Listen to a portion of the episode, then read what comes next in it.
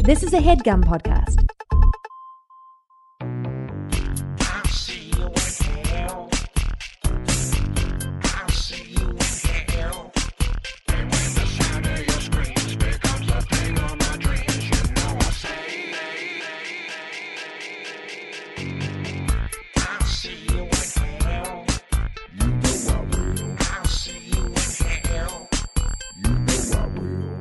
Welcome to We'll See You in Hell, the podcast where we discuss and sometimes comment on horror, sci fi, fantasy films. I'm Joe DeRosa. To my right is Mr. Patrick Walsh. Pat, Yeah, um, I guess uh, I'll reintroduce you now that you've already done it, um, and then we can get on with the show and on with a Joe. that was a curveball. Kind of like a Betty Boop one. Nice misdirection. How are you, Pat? I'm great. Uh, too infrequently mentioned on this podcast is our fantastic and catchy theme song. I'd like to remind you that it was written and performed, sung, instruments, everything by the great Joe DeRosa. Thank you. And with that respect, I would like to now play my buddy Eli Braden's cover of that theme song. It's very cool. It's a different take on it. Eli writes songs for the Howard Stern show, and he's a tremendous follow on Twitter. Give it a listen. Here we go.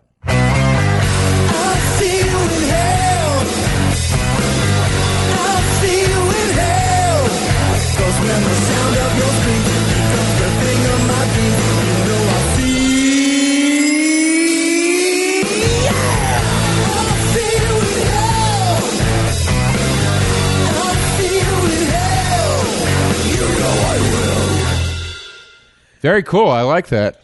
Yeah, it's like a a hair metal take on it. Yeah. Um, and it is very Stern Show ish. It Yes. reminds me of a lot of the Stern Show songs. Yeah, no, I, I I loved it. I appreciated it. Thank you. What was his name again? Eli Braden. Thank you, Eli. He's also a, a relentless joke machine. Very, very funny on Twitter. Eli Braden, that's a great name. Yeah. That sounds like an old Like a Old. Kurt Russell character. Yeah, I was going to say like an old sheriff. Right. Sheriff Eli Braden. Uh, speaking of Kurt Russell, our movie today is the 1982 version of The Thing. Some would say it's the only version. I don't feel that way, but I, I, I love the film. Yeah. But I do still have respect for the original, and I like the sequel quite a bit, or the prequel. Um, but you know, this What's one the is prequel? You mean the latest one? yeah, the thing. Oh Christ.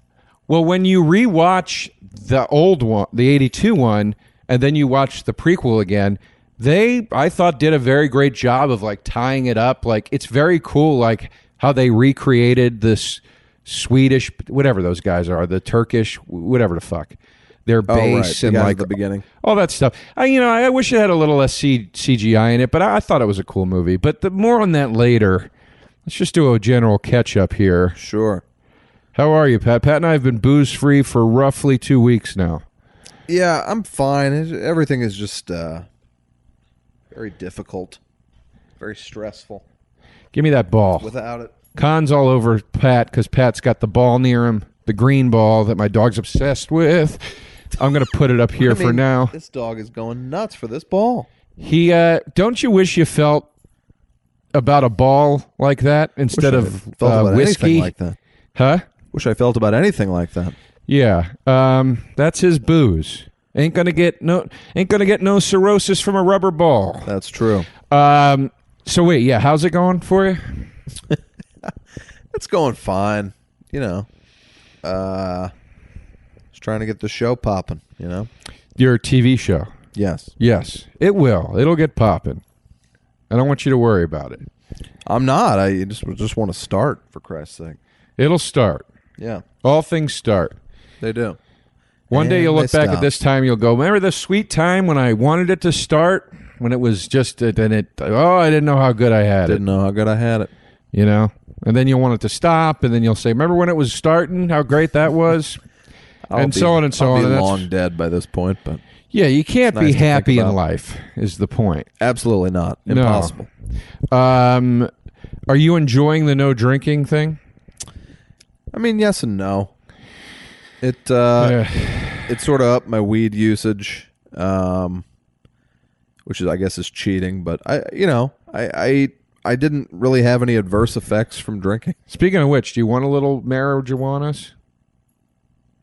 Yeah, yeah, I do. I got half a little joint in here that I rolled the other day. I'm ashamed of what this podcast has become. I mean, who cares? Yeah, It didn't up my weed usage. It made me. I tried. I, I keep desperately trying to get back into weed the way I was in college, and it it just makes me paranoid and crazy.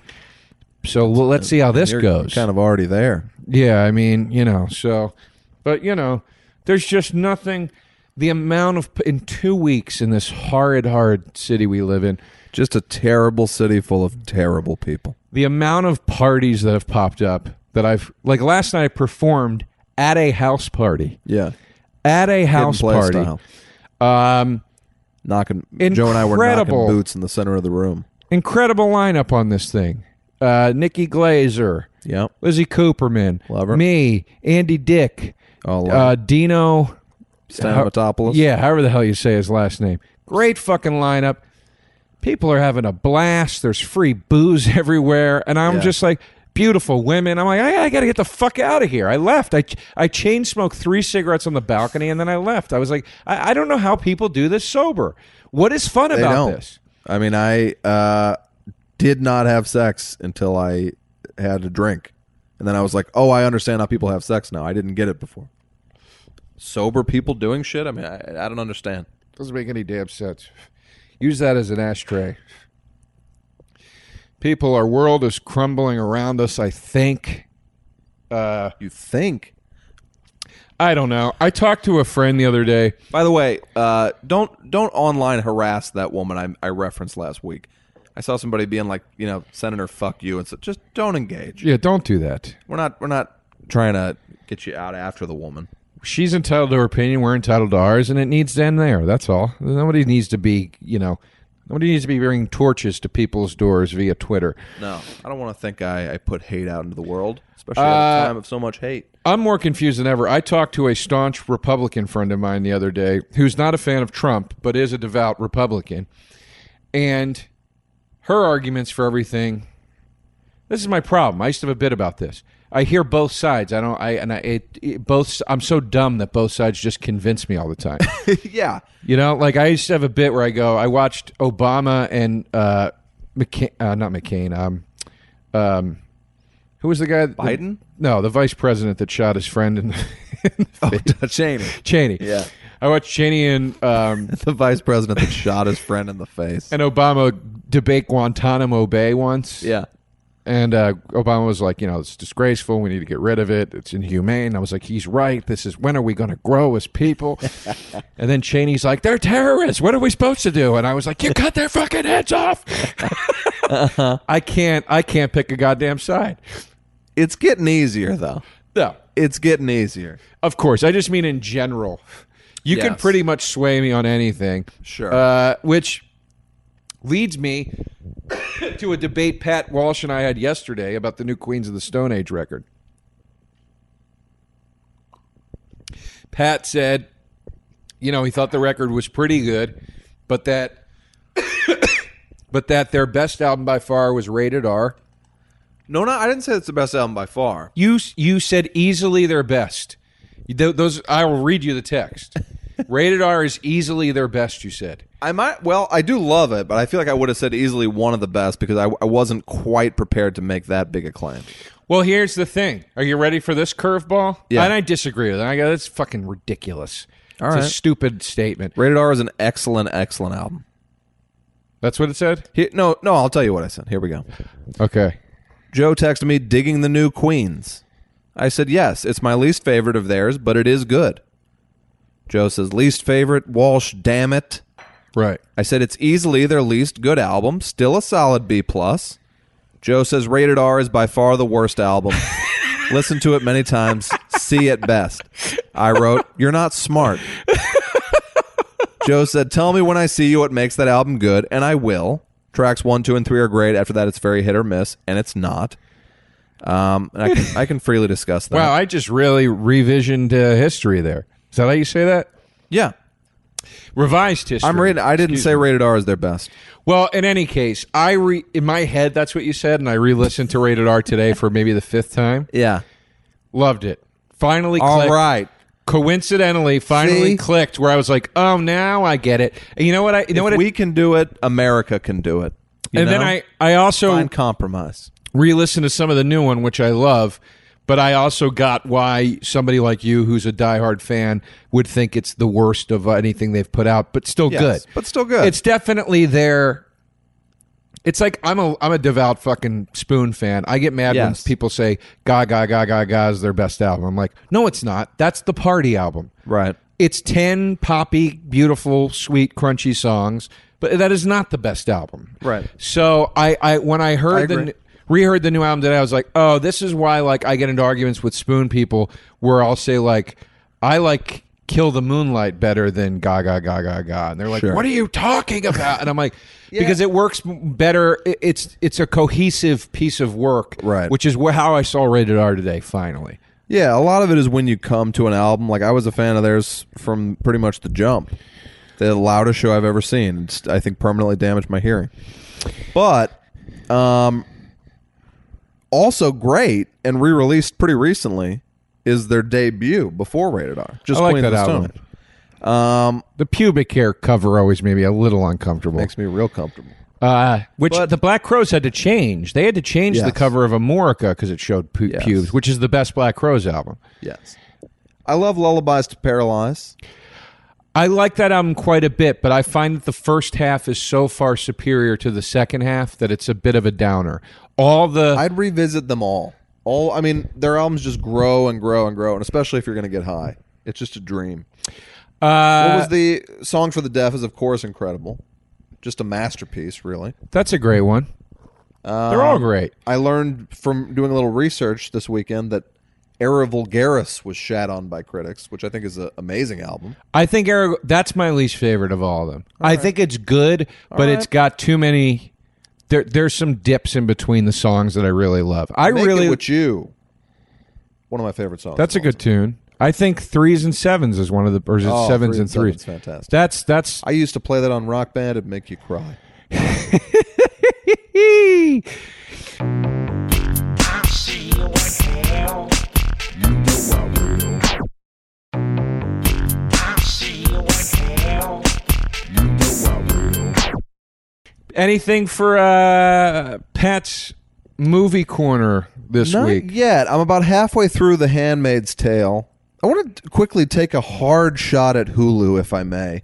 Um, you're, you're so far inferior to your other services, like the Netflix and s- and so forth. And I I wish you better than than what you're doing, but at the end of each episode, the uh, credits. You can't see who wrote or directed any of the episodes. They throw up a giant graphic that covers wrote and directed. That bothers me when they do that.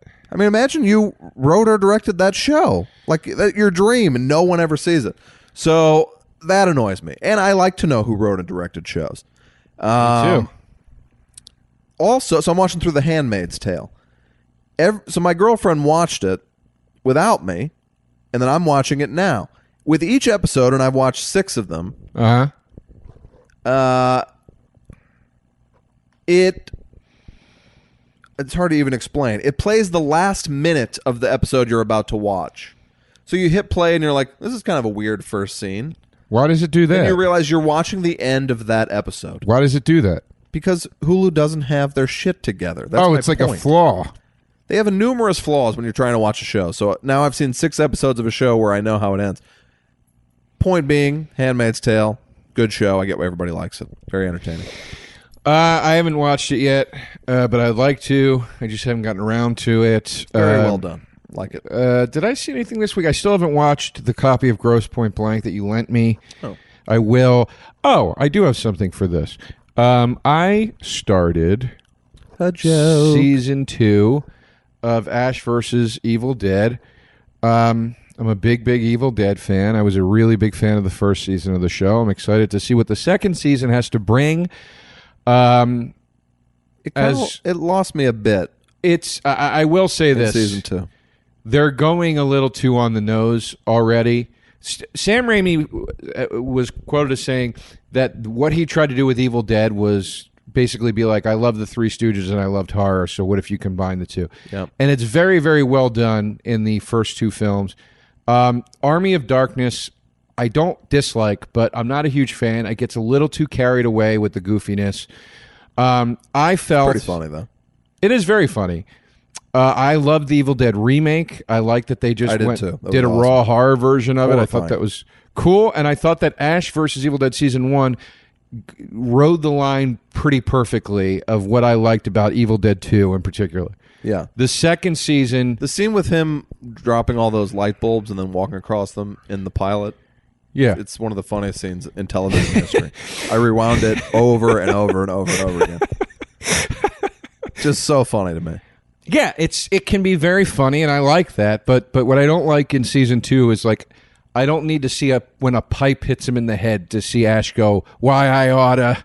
It's like he doesn't literally need to talk like Mo.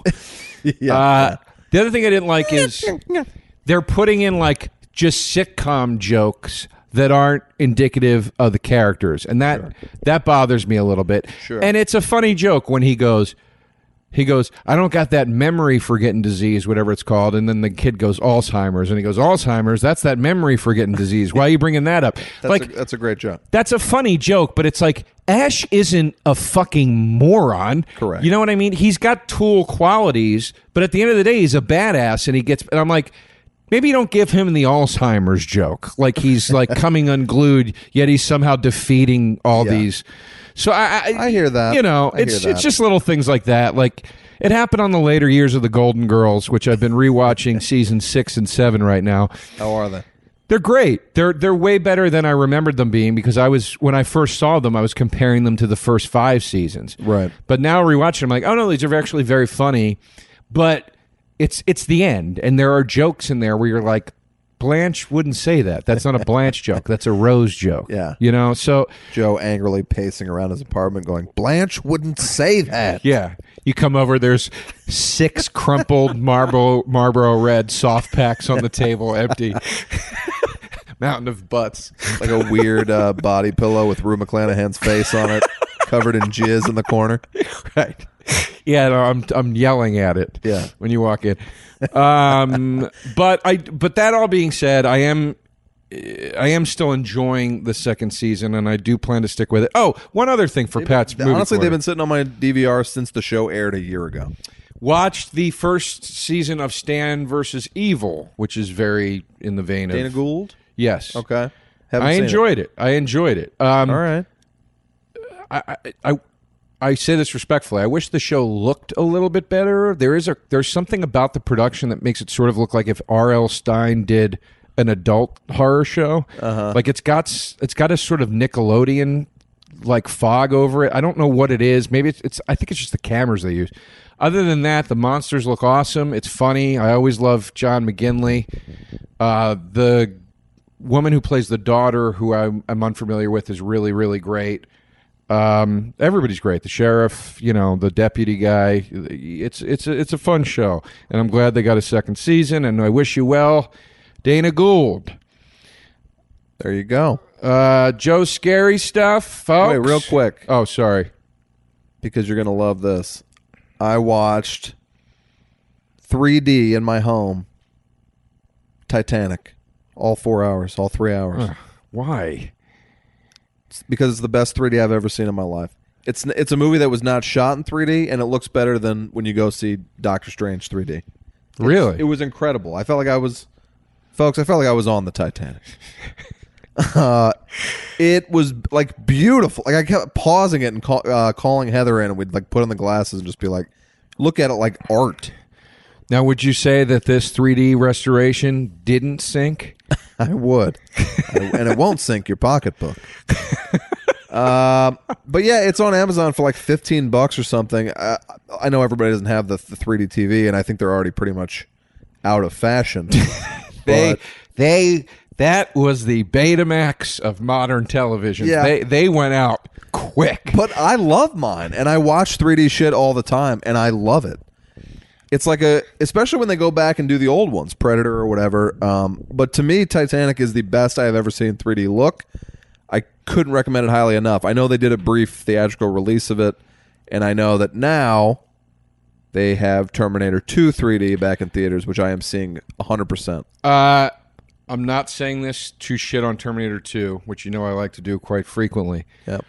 Uh, I heard that it is not a good 3D restoration. Really? Yes. Interesting. Somebody wrote to me when I tweeted about Terminator 2 not liking it the other day. Somebody wrote to me and said, I love the movie, but the, the 3D version is shit. Oh, no. Uh, so I don't know. I mean, See, they I might- thought Cameron, since he had done this, would do a great job. I also hope he does The Abyss 3D. I think that'd be sweet. I look, anything's possible. I'm not saying that this guy's definitely right about it being, sh- you know what I mean? Who knows? You might. No, everybody on the internet is 100% right uh, at all times. I got a thing for Joe's scary stuff. Uh, well, I got two things actually. The first one is you heard me boast and, and brag and and uh, uh, just just God, the vocabulary. And guys, this isn't the weed talking. It's just Boasting gone. And brag, like, we you got it. Boasting and bragging mean the same thing. It's just gone. I we can't understand what you're trying to say. I almost said sulk. That's the wrong word. Wallow. I don't know. Anyway, the Creep Show 2 vinyl waxworks. My hat's off to you. Fantastic job. Days after receiving the Creep Show 2 vinyl, days, Yeah. I go on the internet. Waxworks has now released the Creep Show 1 soundtrack Wow. vinyl. I out loud, I went, you bastards, because I couldn't give me a second to get a breath. Uh, but I ordered it. It also comes in two versions. There's the lunkhead version, which is based on the Jordy, Jordy Verrill story, so you get a nice blue and greenish smoke vinyl. And then the other is the um, death smog version or something, death smoke, which is red, which confused me because I th- I thought death smoke would be the Ted Danson segment because that fog comes in with them, but I think it's based on the um, uh, maybe the Jesus Christ. I think you've got that Alzheimer's old man type disease. the uh, I think it's based Whatever on maybe the joke the was. uh, the the uh, Tasmanian devil one. yes. But there's no smoke in that, so maybe it's the first. There's no smoke in the first one either, but they do a lot of red shots in those two segments. So I don't know. I got the Jordy Vero one. That's my favorite creep show segment out of any of the movies. Uh, I just love it. I, I I watch that and I think, how the fuck did Stephen King not just be an actor? Like the guy is really really good in that segment, and it's just him, and he carries it. Um, anyway, uh, that's out. I ordered mine. I'm going to get it soon, I hope. And they did the same thing. It's got you know the the double gatefold thing, and you open it, and there's like a mini sort of the comic. The liner notes are all written like to look like a creep show comic book. Very cool. And I prefer the soundtrack to part one way way over part two because it's all that old 80s synth stuff. Uh, and it's a much more consistent soundtrack in the sense that it all sounds the same. Um, whereas the two is like Steve Howe did a lot of the music, and then a different composer I think did the title, and so it kind of changes a bit. But anyway, that's number one for Joe's scary stuff. Number two, and this is the, this is the first people on this podcast. I'm going to do a negative scary stuff. what? I go to the damn GameStop yesterday Uh oh. to trade in my Street Fighter Two Uh huh. for my Nintendo Switch because, quite frankly, it sucks. Holy It's- cow. It's uh, it's revamped graphics. They won't let you do a full screen of the original graphics. There are these annoying, distracting borders that you can't change on the original graphics. Uh, it's not hyper fighting. They don't allow the turbo speed. It's it's just it uh, it just let me down. So I said "Ah, I'm just going to take this back, get something else. So I take it back. I, I enjoy GameStop. I know a lot of you video game enthusiasts don't, but I you know I think it's a convenience store. It's the Walmart of video game stores. I go in. They were very nice. Why don't the haters like GameStop? I think because it's like the I think they treat their employees bad. I've heard a lot of that online. But every time I go in, the employees are very friendly and nice and helpful, and they seem like they're in good moods. And so you walk out and they uh, get electrodes to their genitals. yeah, which can and has happened. Remember that Caddyshack two, Uh, yes. Now that you mentioned the only that, yeah. funny joke in the entire movie It's a bad, bad. is movie. Uh, Dan Aykroyd doing that.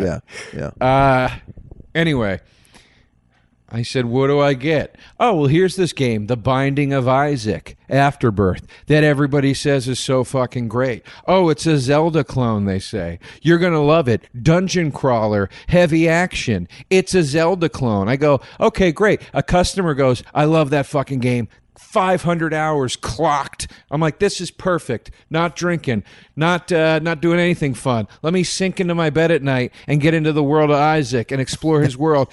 Uh, uh, oh, and it's horror themed. Awesome. I buy the thing. This game fucking sucks. Every time you die, it starts you over again. So you'll be in the second dungeon and you die, and then you have to go back and redo a first dungeon again. Now, granted, they change as you, you know, with, I don't think you ever get the same one exactly twice.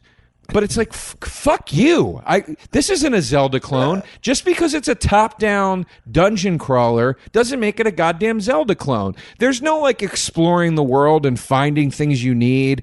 And if there is, it's w- d- you lost me. I, I got like It sounds three. like you were holding it up to the standards of Zelda when it's its own thing. they s- the, ma- the the guy that made it said I wanted to do a Zelda clone kind of thing. So Mm-hmm. where are the villages? Where's talking to the townspeople? Where's searching around? Where's your save points? Where's searching around? I, because that's part of Zelda. You got to go find the flute so you can move the rock and look. then, you know and all that shit. I haven't played a video game since Paperboy, original Nintendo, Uh, I, I just did not enjoy and this Rock game. Band, a- a- aforementioned Rock Band. And I, again, I'll give a nod to GameStop. God bless the guy behind the counter. He goes, want a used copy in case you don't like it? I Yeah. said, yes, I do. And that is getting returned within my seven day window. And I'm getting what I originally wanted, which was Shovel Knight. Shovel Knight. Yes, I wanted Shovel Knight. so couldn't you go home completely beat a game in Yeah. seven days and then bring it back and get another Yeah. game? They don't care. You have seven days to seem like a return. great If, business if model. you buy a used one, you can't do that with a new game. Right. But if you buy a used game, you have seven days. As long as you bring it back and it's not like all fucked up, you know. But I mean, I got to tell you, most video games these days, even these like throwback games Yeah. that uh, that are sort of nods to Nintendo and Super Nintendo, even those, I think a lot of them, you'd be pretty fucking hard pressed to beat them in seven days, unless you have, lit- unless you're doing nothing but that. Yeah, that's how I beat uh, Mario uh, Wii, which is my favorite game of all time. The Super Mario, yeah. Yeah, it's a Me- great me and one. My buddy did it in like a week and then hugged each other and went to bed. that's a great game. Yeah. Um, all right. So I guess I have played a game in the last 10 years, but that was it. And it well, was no, wonderful. that's almost. You're pushing ten years. With Yeah, that it's one, 10 dude. years. Yeah. Anyway, our We- movie uh, today. Wait, no, and I had one too. oh, I you wanted do. to Oh, you ask do. I'm sorry. No, Well, did it's not scary at all, but did you use my uh, birthday gift, the Anzao Zero Dust Stylus Cleaner? I did. Did it drastically improve your sound? It didn't, but I I realized because here's why. I realized how clean I've been keeping my needle, and I didn't even Oh, okay. realize it. I frequently am pulling the dust off of it. Yeah. So it wasn't like it sounded better because it Yeah. got the little pieces that I can't get to. But it's a great thing, and I'm glad to have it. And I don't now. I no longer have to potentially damage my needle by putting my Yeah. fingers on it. But I loved it, and the three records I got from you. Uh, Candy out? Well, no. Vince Oh. ended up. So Pat brought over six albums and said, "You and Vince, it's your birthday. You each take three. Three of them were Cars records: Heartbeat City, Candy O, and the first one. Yeah. Correct? Heartbeat City, the- not the first one. But... Oh, and the first one. Yeah. There was three. Yeah. and You just then- said that, yes. And then the other three were Radiohead, OK Computer, an ABBA record, much to everybody's surprise. Their best record, Arrival. And then um, Big fan of Abba. a John Lennon, oh, Yoko. yeah. These were records I had bought twice, either by accident or because a new version came out. So in any case, I originally wanted all three Cars albums, uh, but I Vince wasn't here, so I didn't feel fair doing that. So Vince came over. I said, "Look, I, I, I I'm prone to the Cars albums, but the one I really want is Heartbeat City." He said, "Well, take this one too. I'll just take Candio." And I said, "Great." He took Lennon. I said, "Thank you for getting that guy off my plate because I'm not a fan." And uh, and then he took uh, the, the ABBA album, which I was also grateful for. Yes. And I so I got the first Cars record, Yeah. and I already knew OK Computer, but I got to tell you, th- these two albums are phenomenal. Heartbeat City. Heartbeat City is superior, but the, the two albums are phenomenal records. I mean, I th- I think the Cars had a amazing run. really, really good stuff. I have their box set on vinyl. Each one's like a different color. gets a lot of play on my house. The first one, it's like the first three or four songs are singles. You're Yeah, like, Jesus huge hits. Christ. Yeah. Um, well, yeah. Anyway, I, I'm going to ask Vince what it did for his record player, player as well. Well, his record player is broken, so he probably hasn't Oh, been able to you're check, right. ch- taste, test it yet. So if you want to listen to this Creep Show vinyl, perhaps I'll tie it into yours. It's called the Anzao Zero Dust Stylus Cleaner. It's about thirty bucks on Amazon. It made my home setup. I have like a nice kind of higher end turntable that I love. I thought I was taking care of this thing. I dipped it in this Anzao, five seconds. Uh, like the sound im- i would say it almost went back to better than the day i bought it it was i, I was angry at myself for having lost like a year to this subpar sound it was I such a didn't- huge difference Did I not hold it in enough? I just kind of went Yeah, like i mean that. it's all it really takes the instructions are um, japanese people trying their best to speak english so it's hard to follow it comes from Racist. japan Racist. No, Nationalist. i mean it's just it's just not nationalist, racist. Were the Japanese women sexist? uh Guy told me a story at a party yesterday. I almost threw my food across the room. all right and he was like, "Isn't that ridiculous?" And uh, he said he was talking to uh, a friend of his, and that person's transgender um, brother or sister, okay and he was saying he was like, "Yeah, I'm a big believer in in in transgender rights and all these things." And he goes, "We need to stand up for these people." And the other person, who's you know the brother or whoever it was, he goes, or it was he or she, I don't, doesn't matter. He goes, uh, "That's ableist. You shouldn't say that." And he's like, "What?" And he's like. "You- What did you just say? And he goes, "We should stand up for these." rights." And he goes, "Don't say that." And he was like, "I don't understand what I said. That's wrong." And and the person goes, "That's ableist. Not everybody can stand. Try to think about that. That some people are crippled, and you're." this isn't real It was. He told me this is 100 percent real. I almost. He saw flames come into my eyes, like at the end of uh, uh, Witches of Eastwick. okay. Like, All right. like, he- eh, and he was just like, he just started laughing. He's like, I know, I know. Yeah. And there was a split second where I was scared that he was going to be like, you know, and I just had never thought about that. Yeah, you know? right. But You he was gotta like, I hear know, him it's out. fucking crazy, right? I was like, that's nuts yeah. So uh, that really, woo, truly nuts woo. Um, got a lot of heat about my gum chewing on last week's episode. Oh yeah, they were I- after you. I apologize. And what's weird is that the week where I was like, I hope I'm not chomping gum in these people's ears, I wasn't. And the week I didn't even think about it, I was. Ain't that ain't that the way she goes? Ain't that the way she goes? Doodle doom. That sounds like a line from a David Mamet movie. Like Mm-hmm. Yeah. he always has Rebecca Pigeon say things that you never heard. Like it, like she, but she says it like it's a saying. Yeah. Ain't that the way she goes? Ain't that the way she goes? And then everybody double crosses everybody. Yeah. And then the movie ends. Uh, anyway, I, We're uh, here to talk about a movie. Good transition. The Thing. in or as- my pants. I was hearing about this movie at a very young age from my best friend growing up, Mr. Ryan Hunsel. Ryan, shout out. Probably not listening, but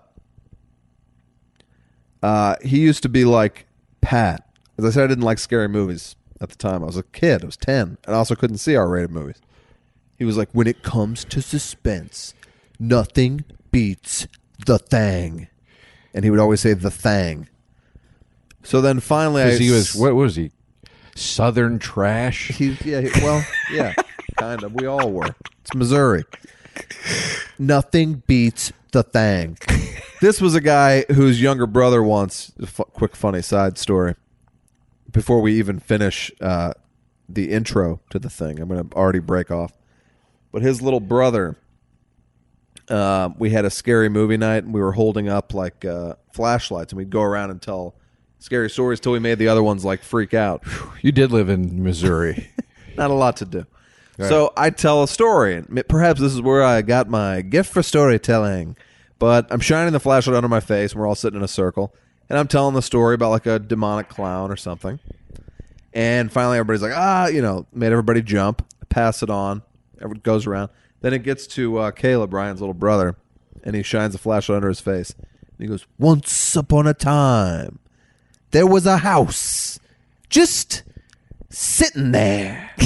and it's I think it might be the hardest I've ever laughed in my life. I was it just I was the right age. he thought he was like trying to like impress us with his storytelling. Once upon a time, there was a house just sitting there with a flashlight underneath to make it extra spooky. Man, it was funny. I'll tell you what's weird is uh, every Halloween, my circle jerk group, that's how they make us do it. You hold the flashlight under your nads. Okay. And know then what I do you mean? jerk on to the flashlight? The No, it just flashlight, really. illuminates the spray as it goes up. Have you used a flashlight? But you do have to tell a scary story as you do it. Okay. Yeah. I don't know if I could do both. Have I used a flashlight? Yeah. No, but a very funny fleshlight line was from, and we talked about Dana earlier. When I did Dana Gould's podcast, we were talking about like when you do comedy uh, festivals, Yeah. how they always give you a gift bag. And he talked about a festival they did, he did where he goes, he goes, in the gift bag is a flashlight, and he goes, you know, you don't have to underline the fact that I'm alone. Yeah. uh, Rory Scovel must have been at that same festival because he did a bit about It's it. getting a flashlight in a gift bag. It's a it's the it's the it's the M- Moon Tower Festival in Austin, I believe. Yes. It's a fantastic festival. It's one of my favorite festivals ever to do. Yeah. But I remember they did give you fleshlights in the back because Bob um uh because uh um uh, uh Dudley and Bob the radio show down there Yeah. they gave me a fleshlight before that something is going on with with Austin the fleshlights. But I You remember didn't use it. the owner of the club drove me to radio and then they gave me a flashlight and i was like well i guess maybe i'll try this out Sure. and then we were leaving me and the owner and she was going to drive back to the hotel and i was like you know what i'm going to hang downtown she's like okay cool and i go hey can you take this for me uh-huh and i'll get it from you later and she just goes no so i just threw it away Yeah. That's a shame. well i wasn't going to carry a fake vagina around Yeah, town that's all day true. I had a uh, buddy of mine do some sort of like some sort of like blog or Vice piece or something on uh, the Fleshlight Company and got a bunch of free ones. So I do have one and have used it, but I don't how's it feel I don't go to it often. how's it feel in your nuts It's it feels great. I'm not gonna lie, but it's not nece- it's not like it simulates sex, and it's too much of a hassle to not just jerk it. You it know? sounds also like the, saddest There's cleanup. That's what I was gonna say. You know, it's it's, it's got to be the a saddest lot. cleanup of all time. It's a lot. Is shoving your fingers in the fleshlight to scrape out your own jizz. Yeah, You know. I mean, it's not ideal. Where do you wash that? That's like when you got to get rid of paint. Where do, where do you you don't want to dump it in the kitchen sink? Where do you what do you do with it? Um, you know, you just soap and water it up. But what sink do you use? You're not using your dish sponge on that I thing. use are the you? bathroom sink, Joe. All right. What kind of soap? I mean, I imagine you got to use Antibacterial. They have ex- spec- uh, specific instructions. like on the hand product. soap. Yeah, I mean, I've had this thing three years. I probably used it four times, but um, you know, I, I can't not recommend it, especially if you live alone. I certainly would have used it back when I wasn't having intercourse. I thought you were going to do which the I thing, am. the thing where you say you have it this Regularly. amount of time and then you say you used it more times than that. What's that? I thought you were going to do the joke where you say, "I've had it, I've had it for three years, and I've only used it." Like four million times. yeah, yeah, something like that. Sorry. I used to have a bit about Old Thanks Navy. for Want punching up my personal anecdote. to hear my Old Navy bit? I'll bring back another old bit. All right. You know, all, everything is cheap at Old Navy, but the problem is, is you get you go in there for the one thing you want, and then on the way to the register, there's eight thousand things that you just end up picking up because it's so cheap. Uh huh. And then, but then you get to the register, and Letty goes, "That'll be at two hundred dollars." And you're like, 200 dollars is ridiculous. How many things do I have?" And she goes, 300 Uh-huh. All right. Look, I didn't say it was a great joke. It's all right. Just an old bit I used to do. It used to fine. make me laugh. I like stuff like that. All right. All right. Uh, anyway, Uh, send we- us your votes on the old Navy joke. I'm curious to hear what you think.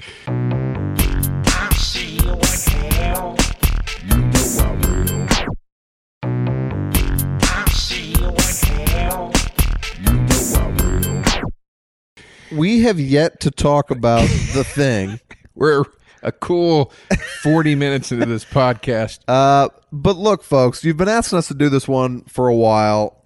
Uh, it almost seems like we had, but we hadn't. I rewatched this thing last night. The new uh, Scream Factory 2K restoration, whatever. I mean, it just looks absolutely fucking incredible, and they don't they don't scrub it of all the grain. It feels very just perfect to me when they do these old. It movies. doesn't look like you're suddenly looking at like a live sitcom version of Yeah, the thing. exactly. Okay, good. I mean, the thing is, uh, just I guess I respect it more every time I watch it. You know, when I was a kid, I watched The Thing. It was really ter- It was suspenseful. It was very terrifying. Um, but I was also like super grossed out and disturbed by the effects, the dog bursting and the faces bursting and all that. Like, it's st- it's still kind of like unparalleled and underrated effects work in that movie. I remember as a kid we had a cable channel called Prism, Okay, which I think was only like on the East Coast or something. And um, but I remember the ad. Prism was the pri- there was Showtime, HBO, and Prism. We had all three, and Prism was the one that would show actual like porn after like twelve. all right. So they were the edgier station. And uh, I remember the ads. Penetration. I can't remember, but I remember like there was a strict rule of like I was not allowed to turn on Prism after a certain time. Right. You ever sneak it? No, because I was too scared. And then by the time I did get the balls to sneak, we didn't have Prism anymore. We just had Showtime, and it was just stuff like Lady Chatterley's Lover, stuff like Red that. Shoe Diaries. Yeah. So anyway, um, Prism would run ads for the thing, and I remember in the ads would be almost every horrific visual from this fucking movie, Yeah. and I remember just being so disturbed and frightened of it. And now I love it, but you know that was my first exposure to this film. Um it's the best. I mean, I don't I don't know what to tell you folks. If you haven't seen it, make it a priority. Kurt Russell is awesome in it. There's never it's just so refreshing to see a movie that's like kind of funny in spots that like doesn't even attempt to be funny at all. Like in such a jokey time for movies.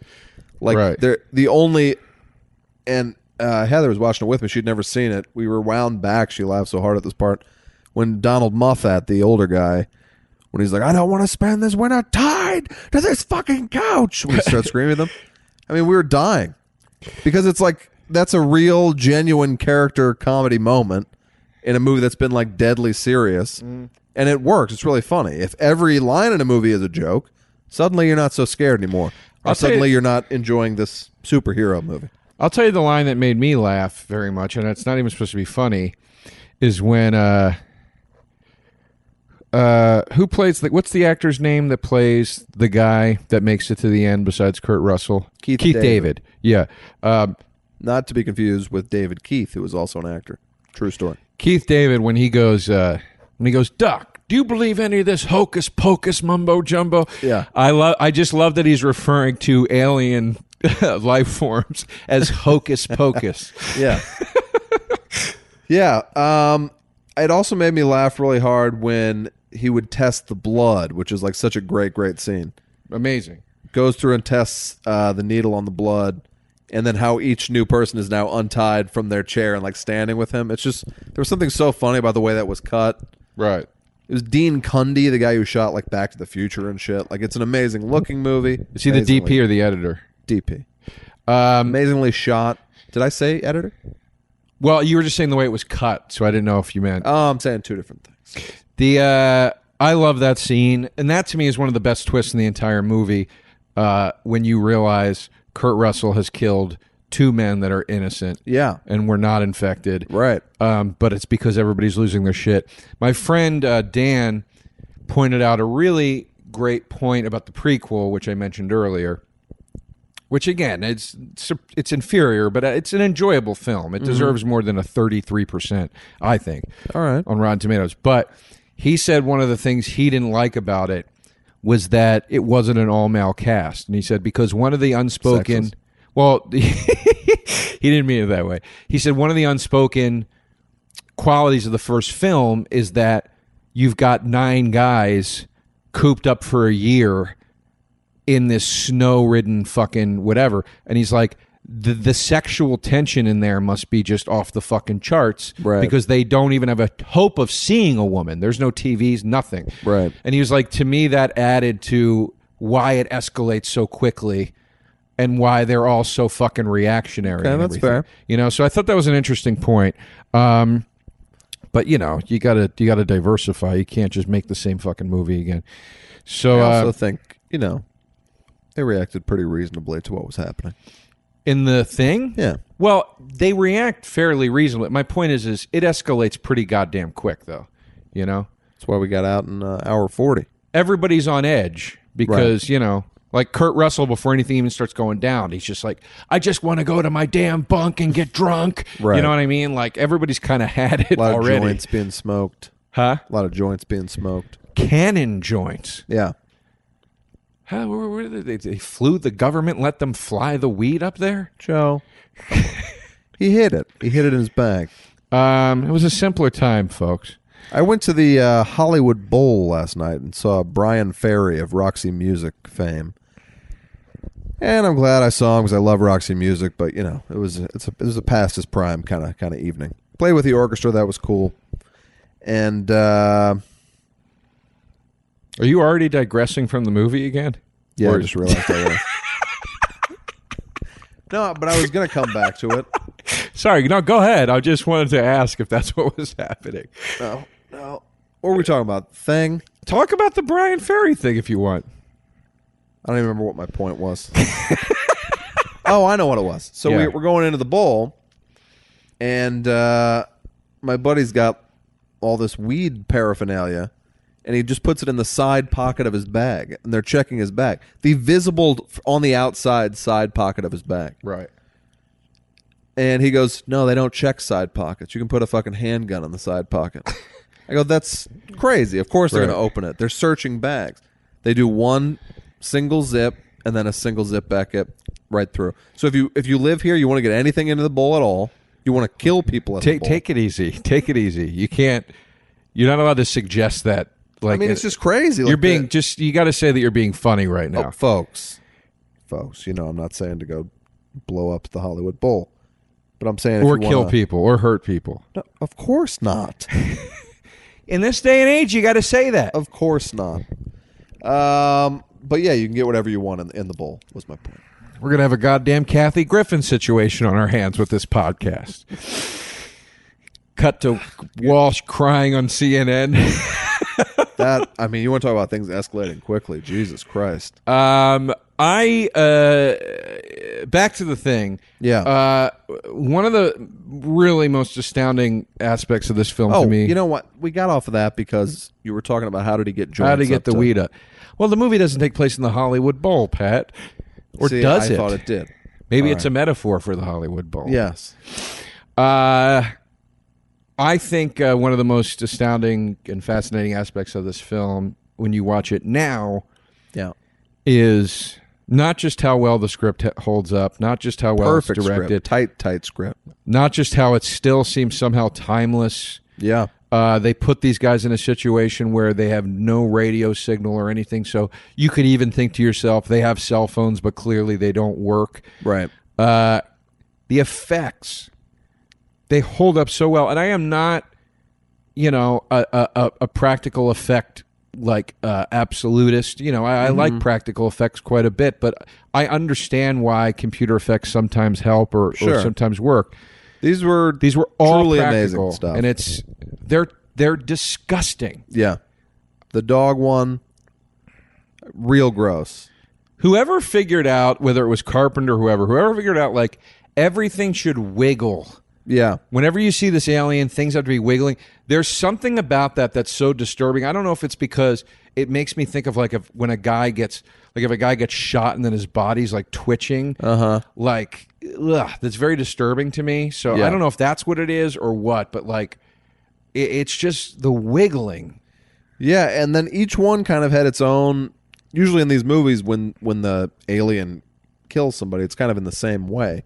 Every one of these kills was like completely different and strange. Their heads were like oozing off in some cases. It was just crazy shit. I'll add It too. looked awesome. it's not every day you see Richard Mauser and Wilford Brimley That's in a true. disgusting horror movie. Brimley kills it as always. Yeah, I think it's the only. T- well, the firm he was in, he was a bad guy too. But uh, We talked about him on this podcast on, on the firm because he has one. He has one of my favorite lines, which was uh, when he's showing Tom Cruise the photos of him cheating on his wife that they're going to Uh-huh. use to blackmail him. And then he's like, uh, "This isn't just missionary stuff either.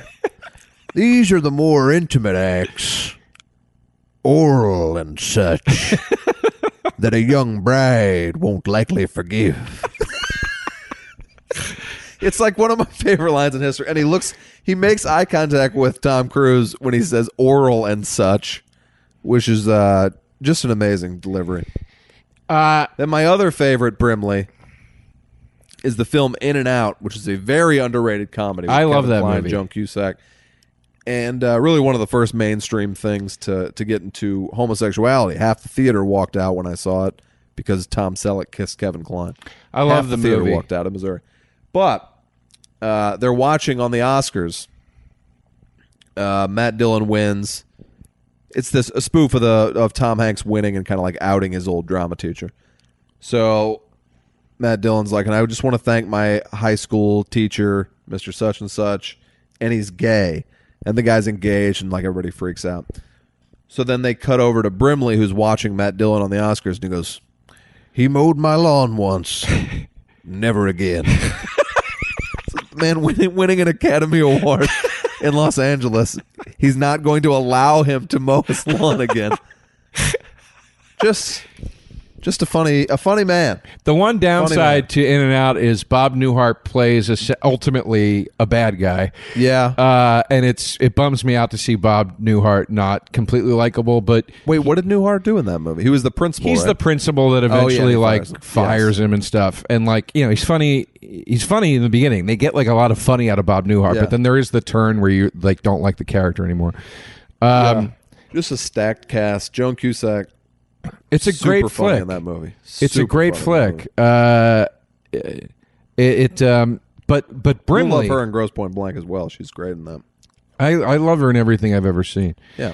Brimley, um, but here's my question: How the hell, when the firm was like the biggest movie ever when Yeah. that came out and everybody loved it, how the hell were there not like Brimley oatmeal sketches on SNL that were like mixing the firm with Brimley being an oatmeal guy? They did when they were when they would spoof Brimley. I think it was Will Ferrell, but it, uh, it would just be the diabetes stuff. Yeah. Well, He'd that be like, that too. I have diabetes. but I mean, a specific firm. yeah, I don't know.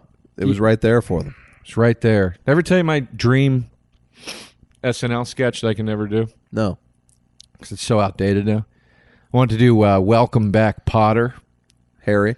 Yeah, and it's about it's basically "Welcome Back, Potter," except Harry has to go back. Old Harry goes back to teach at Hogwarts, and then all the new wizard kids are like the sweat hogs. They could absolutely still do that. that's a, that's a great idea. Ah, Surprised they didn't. yeah, that's another one. Travolta's hosted that goddamn show eight hundred fucking times. Yeah. do the "Welcome Back, Potter." They did. They did a Welcome Back, Cotter with Pulp Fiction. I I remember that. That was pretty stupid. I remember that, but I did laugh really hard, and I can't remember who did it. But the guy that comes in as as the angry principal, Yeah. Cotter, what the heck is going on in here? I think I came up with this on this podcast and we riffed on it for a little bit, but I want to do a sketch with uh, actual little kids roasting vegetables. Yeah, I think that's very funny. Um, and it'd be so easy and fun to shoot. Would it be dirty? It could be. It doesn't. Because I have think to it be. should be. Well, clean. uh, You know, the, it'd probably eventually get dirty. for it'd be the funny if it was really cute and funny. Yeah. And then like the fourth guy is like the Pat Cooper that comes Yeah. up. yeah. You pussy faced weasel. yeah, and then like reaction shots of the other uh, One of my favorite uh, looking shocked. roast jokes of all time is Drew, on the Drew Carey roast when Pat Pat Cooper closes it. Pat Cooper. proceeds to trash everybody in the room that he's a better comedian and they're all bigger than he is and then talks about meeting Drew Carey for the first time that night he goes I and he talks about how he's shaking his hand and he goes this fat son of a bitch has his own TV show and a hand like a bag of clams. the the utter disgust that he doesn't have a, a firm handshake is so funny. Yeah. What else can we say about the thing? Uh, you know, look, this is also another important thing about this film. I mean, if you haven't seen it, we've ruined a lot of it for you already. But you, you probably, if, if you're listening to this show, you've probably seen it by now. You should have seen it. And if, if you This- have, you have until you've seen the new uh, Blu-ray. This is the Kurt Russell. I mean, this right? This is pre Escape from New York. Yes. This is kind of. I, th- I feel like maybe a year after. Maybe a year after. if this is not the movie to me this is the you know one of the seminal movies that really launches and makes kurt russell kurt russell like Yeah. and He- he's he's doing like no wisecracking no that he would later start doing a lot. it's the best it's the kurt russell you always want it's Yeah. in my opinion i prefer the sort of harrison 40 indiana jones kurt russell Right. to the wise cracky big trouble in little china kurt russell Cap and Ron, Kurt Russell. Where does he fall?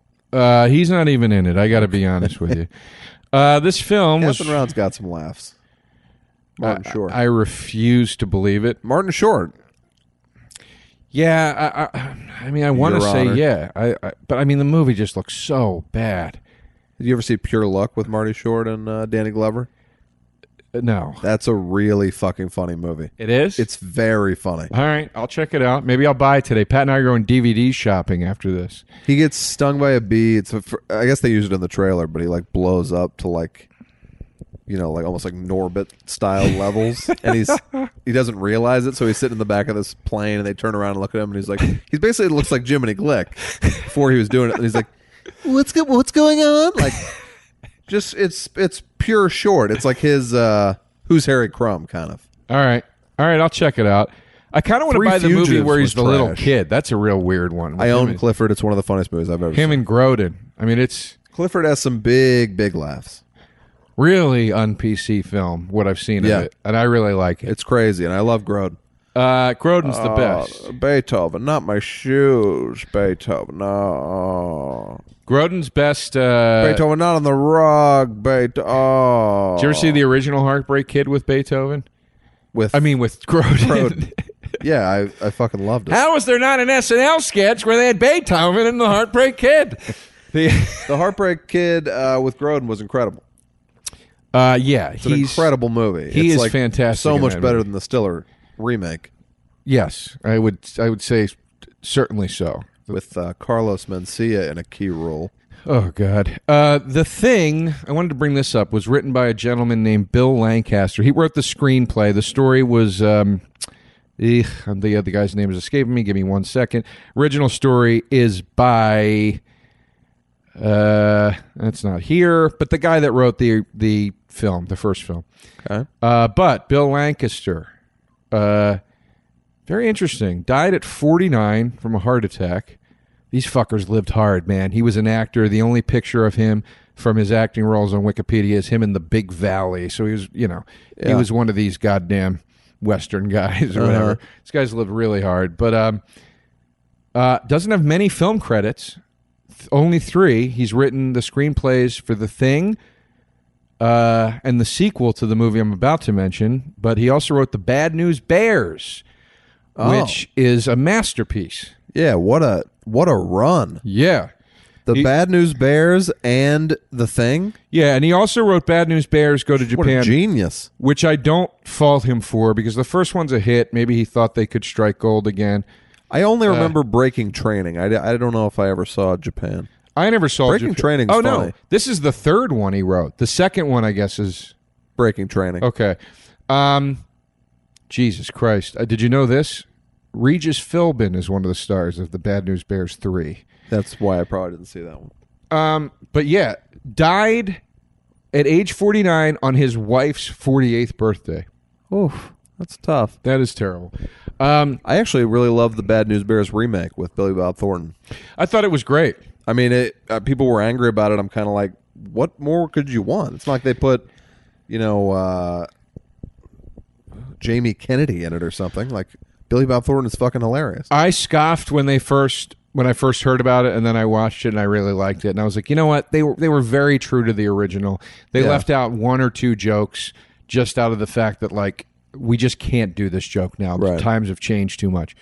Um, but they also added in shit that's not in the first one. I love that Billy Bob Thornton fucks the uh, Marcia Gay Harden, you know, as Yeah. the head of the little league, you know, uh, whatever it's called corporation would that be the the little because you, Sure. you want to say the league but then you say the little league league and it doesn't Organization? yeah there you go Okay.